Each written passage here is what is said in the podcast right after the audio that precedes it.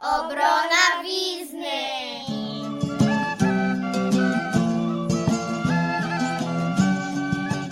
Witam w 28 odcinku Historii Polskiej dla dzieci oraz według dzieci. Dziś będziemy oczywiście mówić o historii Polski, ale powiemy sobie także trochę o historii starożytnej Grecji. Ale dlaczego?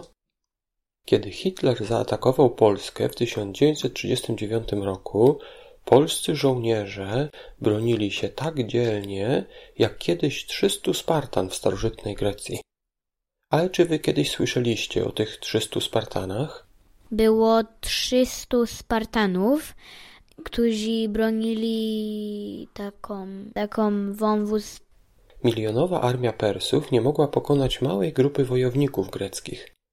Niektóre źródła mówią, że tego wąwozu, wąwozu Termopile, broniło tylko 300 Greków ze Sparty. Um, 300 broniło um, taki i e, Persowie chcieli przejść, ale nie mogli. Jeden z Greków um, zdradził i e, powiedział ja, Persowie, jak się dostać do reszty Greków, ale nie wiadomo, czy ten zdrajca zginął, czy nie. Tych 300 Spartan broniło wąwozu Termopile przez dwa dni. Wąwóz to takie wąskie przejście między górami. Dzięki temu, że tam było wąsko, Persowie mogli atakować Greków tylko z przodu. Do ataku ruszały kolejne szeregi Persów, ale wszyscy ginęli. W końcu trzeciego dnia jeden z Greków zdradził Persom, jak górską ścieżką przejść na tyły Spartan. Tych trzystu Spartan oraz ich król, Leonidas, postanowiło walczyć do końca. Wszyscy oni zginęli, ale dali swoim ludziom czas, aby przygotować się do bitwy. Ci Spartanie byli bardzo odważni i nie bali się niczego. Persowie straszyli ich swoją liczbą. Mówili im na przykład, że mają tylu łuczników, że jak ci wszyscy łucznicy wystrzelą strzały z łuków y, w Spartan, to tych strzał będzie tak dużo, że zasłonią słońce, że się zrobi ciemno. Na to jeden ze Spartan o imieniu Dienekes odpowiedział: Świetnie, będziemy walczyć w cieniu. Spartanie nie bali się niczego, nawet śmierci. Ale dlaczego o nich opowiadamy na historii Polski?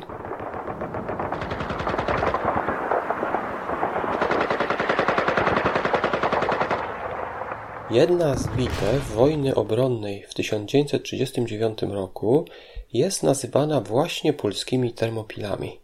Ale dlaczego?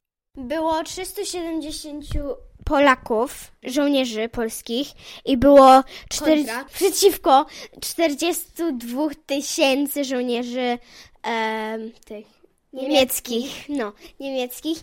I ta wojna trwała 4 dni i nazywa się e, Obrona Wizny. Występuje wiele podobieństw. Na przykład 300 Spartan walczyło przeciwko ogromnej armii Persów. Tak samo było podczas obrony Wizny, czyli polskich Termopil. Spartan było tylko 300, a Polaków broniących Wizny było około 370. Grecy wykorzystali wąwóz, aby Persowie nie zaszli ich z tyłu, a Polacy wykorzystali bagna i mokradła nad rzeką Narew. 300 Spartan broniło się przez trzy dni, a 370 Polaków broniło się przez cztery dni. Wszyscy Spartanie zginęli, broniąc przejścia przez wąwóz Termopile, zginął też ich król Leonidas. Podobnie było podczas obrony Wisny. Polscy żołnierze walczyli do końca.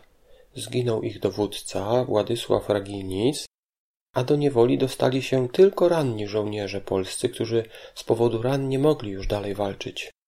Dzięki powstrzymaniu armii perskiej przez 300 Spartan, reszta Greków mogła przygotować swoje wojska. Podobnie też było podczas obrony Wizny. Polscy żołnierze walczyli tam, czyli podczas obrony Wizny, walczyli, aby dać czas wojskom z tyłu, aby przygotowały się do bitwy. Przez cztery dni i Niemcy nie mogli nic e, przez cztery dni i Niemcy nie mogli nic zrobić. Może przypomnijmy trochę historii II wojny światowej.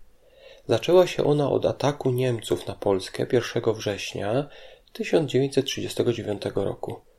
Polacy dzielnie bronili się cały wrzesień. To się stało od 7 do 10 września 1939. Obrona Wizny, o której dzisiaj mówiliśmy, toczyła się w dniach od 7 do 10 września 1939 roku. Nie, najpierw był Władysław Raginis, ale on umarł i, i był he, i e, w Niemcy e, był Heinz Guderian Ferdinand Skal i on nie umarł, on przeżył. Polakami dowodził Władysław Raginis, który zginął broniąc Wizny.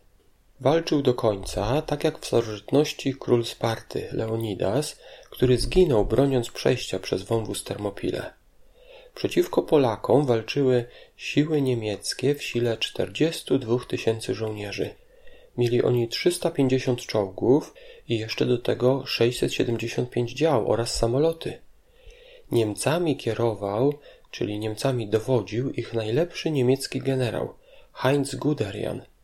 To właśnie on wymyślił Blitzkrieg, czyli wojnę błyskawiczną.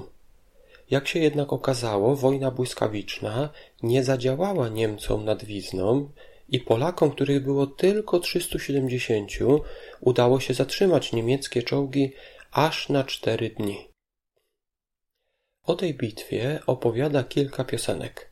Najbardziej jest chyba znana piosenka szwedzkiego zespołu Sabaton pod tytułem Forty to One. Ta piosenka jest po angielsku, a Forty to One oznacza 40 do 1. Na jednego Polaka żołnierza było około 40 żołnierzy niemieckich. I też na przykład na jednego e, Polaka żołnierza to jeden wielki samolot albo czołg by. Te 40 do 1 oznacza, że na jednego polskiego żołnierza przypadało 40 żołnierzy niemieckich. Ale niektórzy liczą inaczej. Inne wyliczenia mówią, że na jednego Polaka przypadało aż 58 Niemców, a niektóre mówią aż o 113 żołnierzach Hitlera przypadających na jednego Polaka. Nie, um, Niemcy... 370. Nie, kontra jeden. Kontra jeden żołnierz. To był 113. 100, był 113 żołnierzów Niemczech. Niemieckich, o, co ja mówię, kontra jeden żołnierz polski.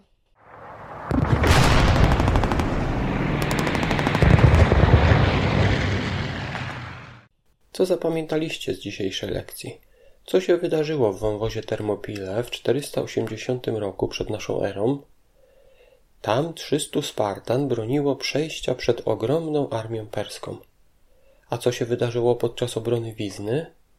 370 polskich żołnierzy broniło przejścia przez Narew przed 42-tysięczną armią niemiecką. Dziękuję Wam za wysłuchanie. Jeżeli chcielibyście usłyszeć swój głos w naszej audycji, poproście rodziców o pomoc. W następnych odcinkach będzie możliwość umieszczania nagrań nazwy naszego podcastu, czyli Historia Polski dla dzieci oraz według dzieci, wraz z pozdrowieniami. Kolejność umieszczania tych pozdrowień będzie uzależniona od kolejności przychodzenia takich nagrań oraz tego, czy będzie w nich jakaś wiedza historyczna. Na przykład jakieś dziecko mogłoby wraz z rodzicami nagrać tekst Historia Polski dla dzieci oraz według dzieci pozdrowienia od Jacka z Poznania. Ale lepiej byłoby dodać coś z historii, na przykład Historia Polski dla dzieci oraz według dzieci pozdrowienia od Zosi z Poznania, miasta, które prawa miejskie dostało w 1253 roku. Takie nagranie można zrobić zwykłym telefonem, a następnie przesłać mi nagrany plik. To taki pomysł dla każdego.